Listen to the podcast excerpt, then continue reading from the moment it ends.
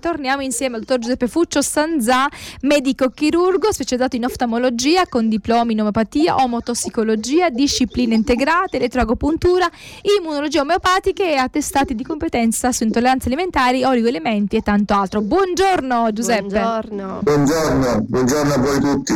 Allora, parliamo di, eh, diciamo, parliamo un po' dell'apparato respiratorio, noi parliamo delle, delle, alte vie respiratorie e delle basse vie respiratorie. Questo è il periodo in cui ci si ammala più, più facilmente, no? Con chi parliamo, parliamo, sentiamo Infatti. che o tossiscono o comunque sono molto raffreddate. Ma capiamo un po' come siamo fatti, quindi questo apparato respiratorio, insomma, come è composto, come siamo fatti e poi di volta in volta daremo insomma anche dei consigli.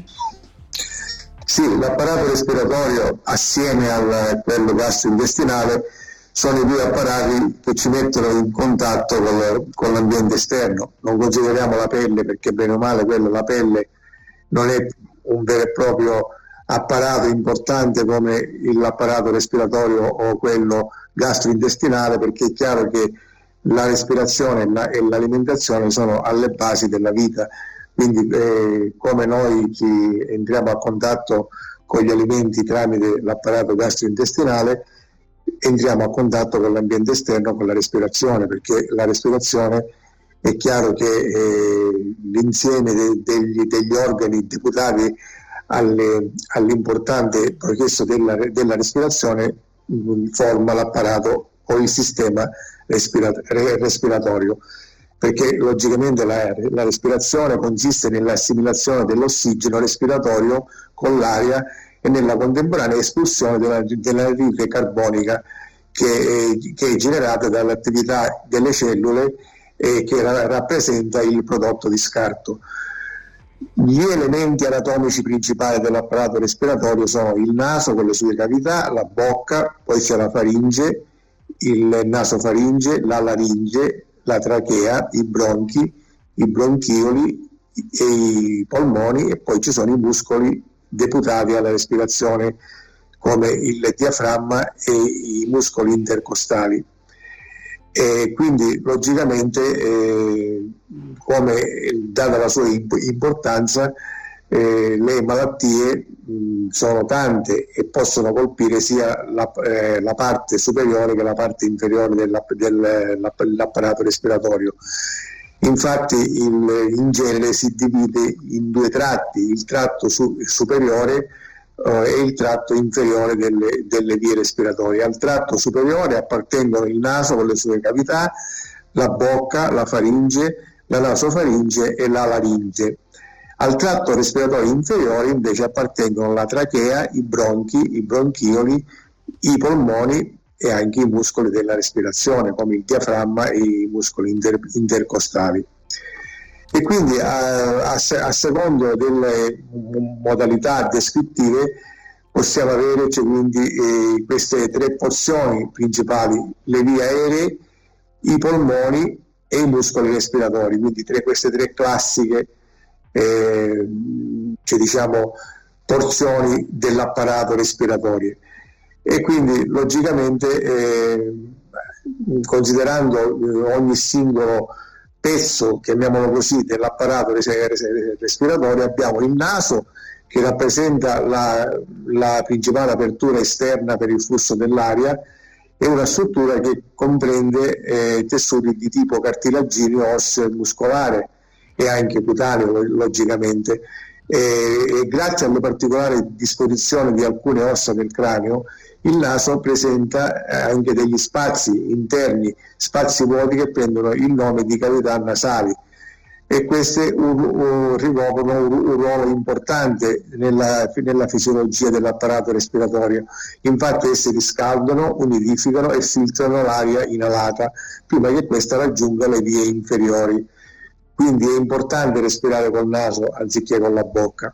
In particolare nella loro azione di filtraggio eh, eh, c'è anche una sottile peluria nel naso che, che, è anche una membrana mucosa di rivestimento che è capace di bloccare polveri, muffe, allergeni e altre eh, componenti che possono contaminare o mescolarsi nel, nell'aria.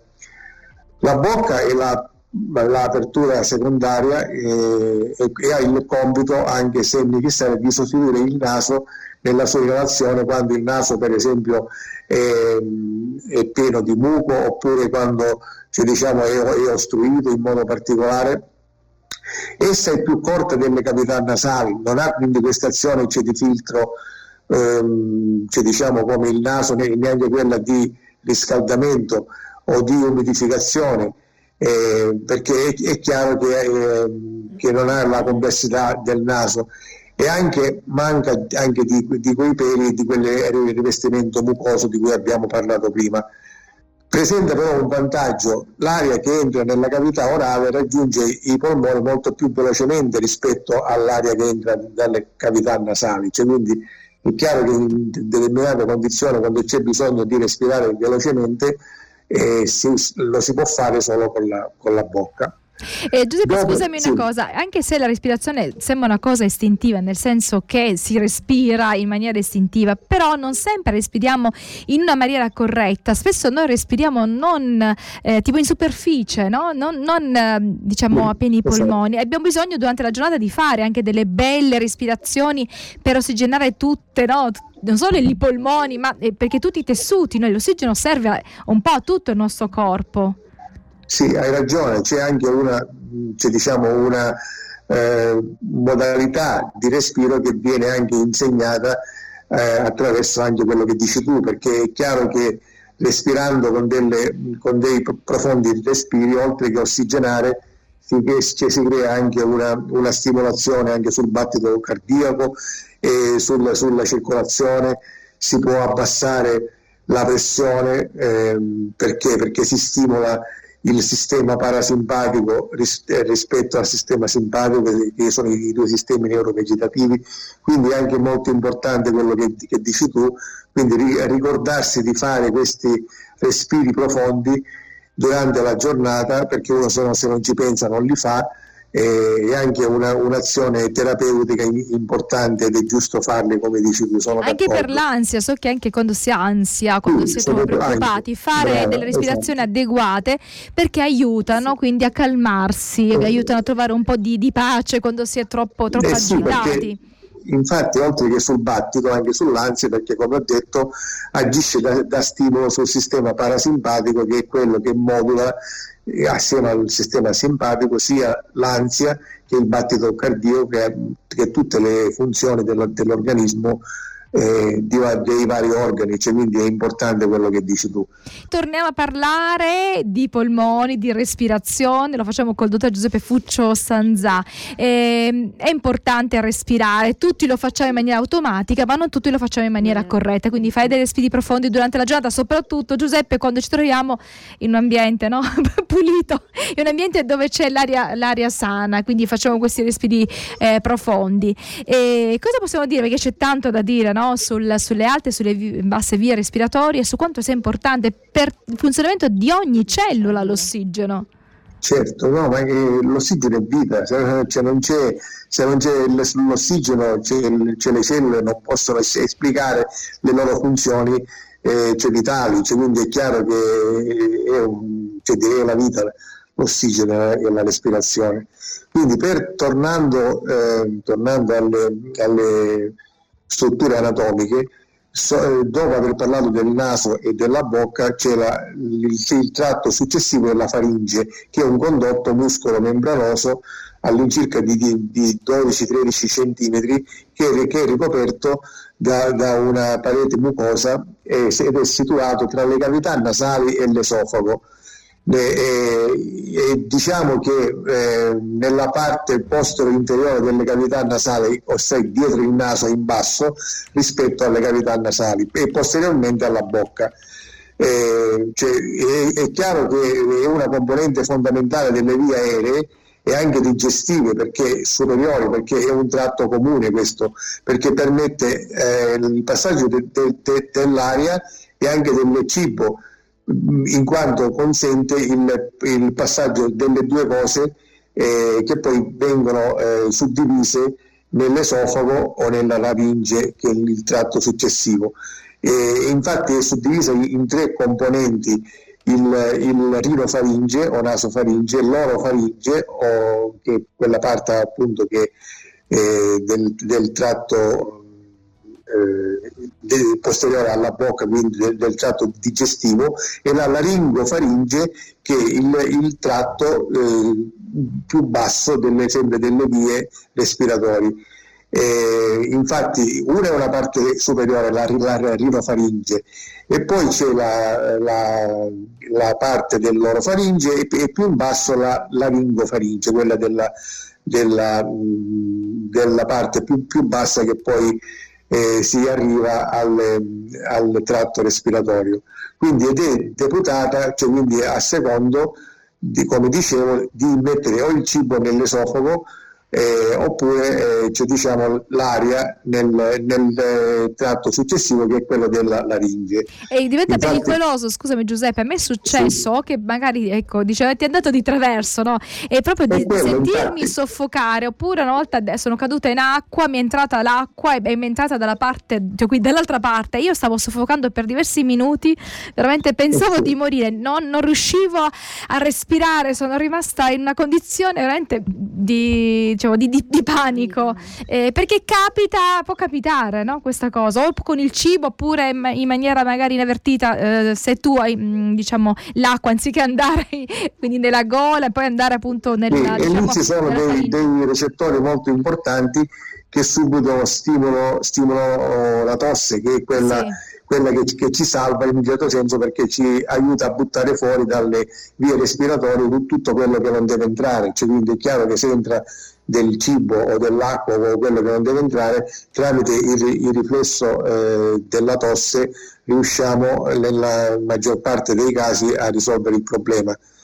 Quindi il, il tratto successivo è quello della laringe, che è un condotto eh, cioè di, anche, anch'esso di forma tubulare che, si, che è situato a livello del collo, prima dell'inizio della trachea, che è il tratto più in basso successivo, e rappresenta l'ultimo tratto delle vie aeree superiori. E, e quindi include nella sua struttura diverse componenti di natura cartilaginea, perché abbiamo una, una serie di, di, muscoli e legamenti che, che cioè, diciamo, governano questi componenti cartilaginei e sono l'epiglottide, e la glottide, eh, che, eh, cioè diciamo che, che, esternamente alla laringe è collocabile col cosiddetto pomo d'Adamo, chiamato così, cioè direi che è una sporgenza tipica della parte anteriore del, del, collo che è più evidente nell'uomo che nella donna ed è sede delle corde vocali.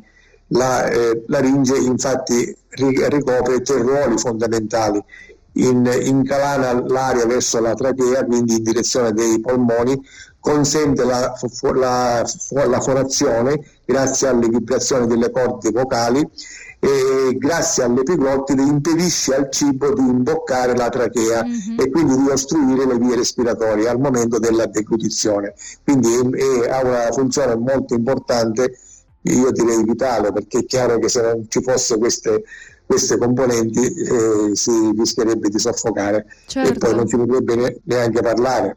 Certo, beh, Quindi, eh, siamo fatti in maniera perfetta, come possiamo dire, noi sì. lo diciamo, eh, non c'è nulla che, che, non, non serva no? nel nostro organismo, anche le piccole parti, le grandi parti, ognuno allora, nella, nella perfezione, io lo dico sempre, nella perfezione del, dell'organismo c'è la mano di Dio, perché non è che non è concepibile una perfezione tale eh, per la mente umana o che possa essere stata fatta da una, da una mente umana perché solo una mente superiore e neanche che sia frutto dell'evoluzione perché è talmente perfetta che non si può da, da, una, da un qualcosa di inanimato ad arrivare a una, tale, per, a una tale perfezione. Quindi è chiaro che anche attraverso lo studio eh, del corpo umano o, lo, o la conoscenza o, o la scienza si può arrivare alla fede o cioè, diciamo, rafforzare eh, ancora di più la fede perché eh, uno si rende conto che la mente umana può arrivare fino a un certo punto, ma la perfezione è solo divina, perché ci sono delle cose nel corpo umano talmente perfette e funzionali come anche nella natura che solo una, una, mano superiore può avere concepito. Certo, io ricordo di un ingegnere che mi disse che lui era ateo, ma quando iniziò a, a studiare la, la, fisica quantistica, no, iniziò, anche i professori dicevano che erano cose troppo straordinarie per essere, eh, diciamo, cose casuali, eccetera. Allora da lì lui studiando, approfondendo, eh, piano piano è arrivato alla conoscenza di ad accettare Dio, eh, perché le cose sono, cioè poi quando vai nel piccolo, poi lì ogni, ogni piccola cosa cosa è un universo, a mano a mano che ci si Abbiamo sì. l'esempio di, di, di Einstein, no? che giustamente uno, uno, uno, scienziato massimo che poi alla fine eh, eh, eh, si è anche convertito, cioè dire, ha anche espresso la, la sua fede eh, con delle, cioè, diciamo, ci sono delle dichiarazioni di Einstein che, ti, che dicono che che c'era secondo lui l'esistenza di Dio e, e aveva c'è un'intelligenza diciamo superiore no? mm-hmm. si parla di un sì. progetto intelligente non qualcosa di casuale grazie come sempre Giuseppe alla prossima continuiamo grazie. poi per le basse vie respiratorie benissimo grazie a presto buona buon giornata abbraccio a tutti anche a voi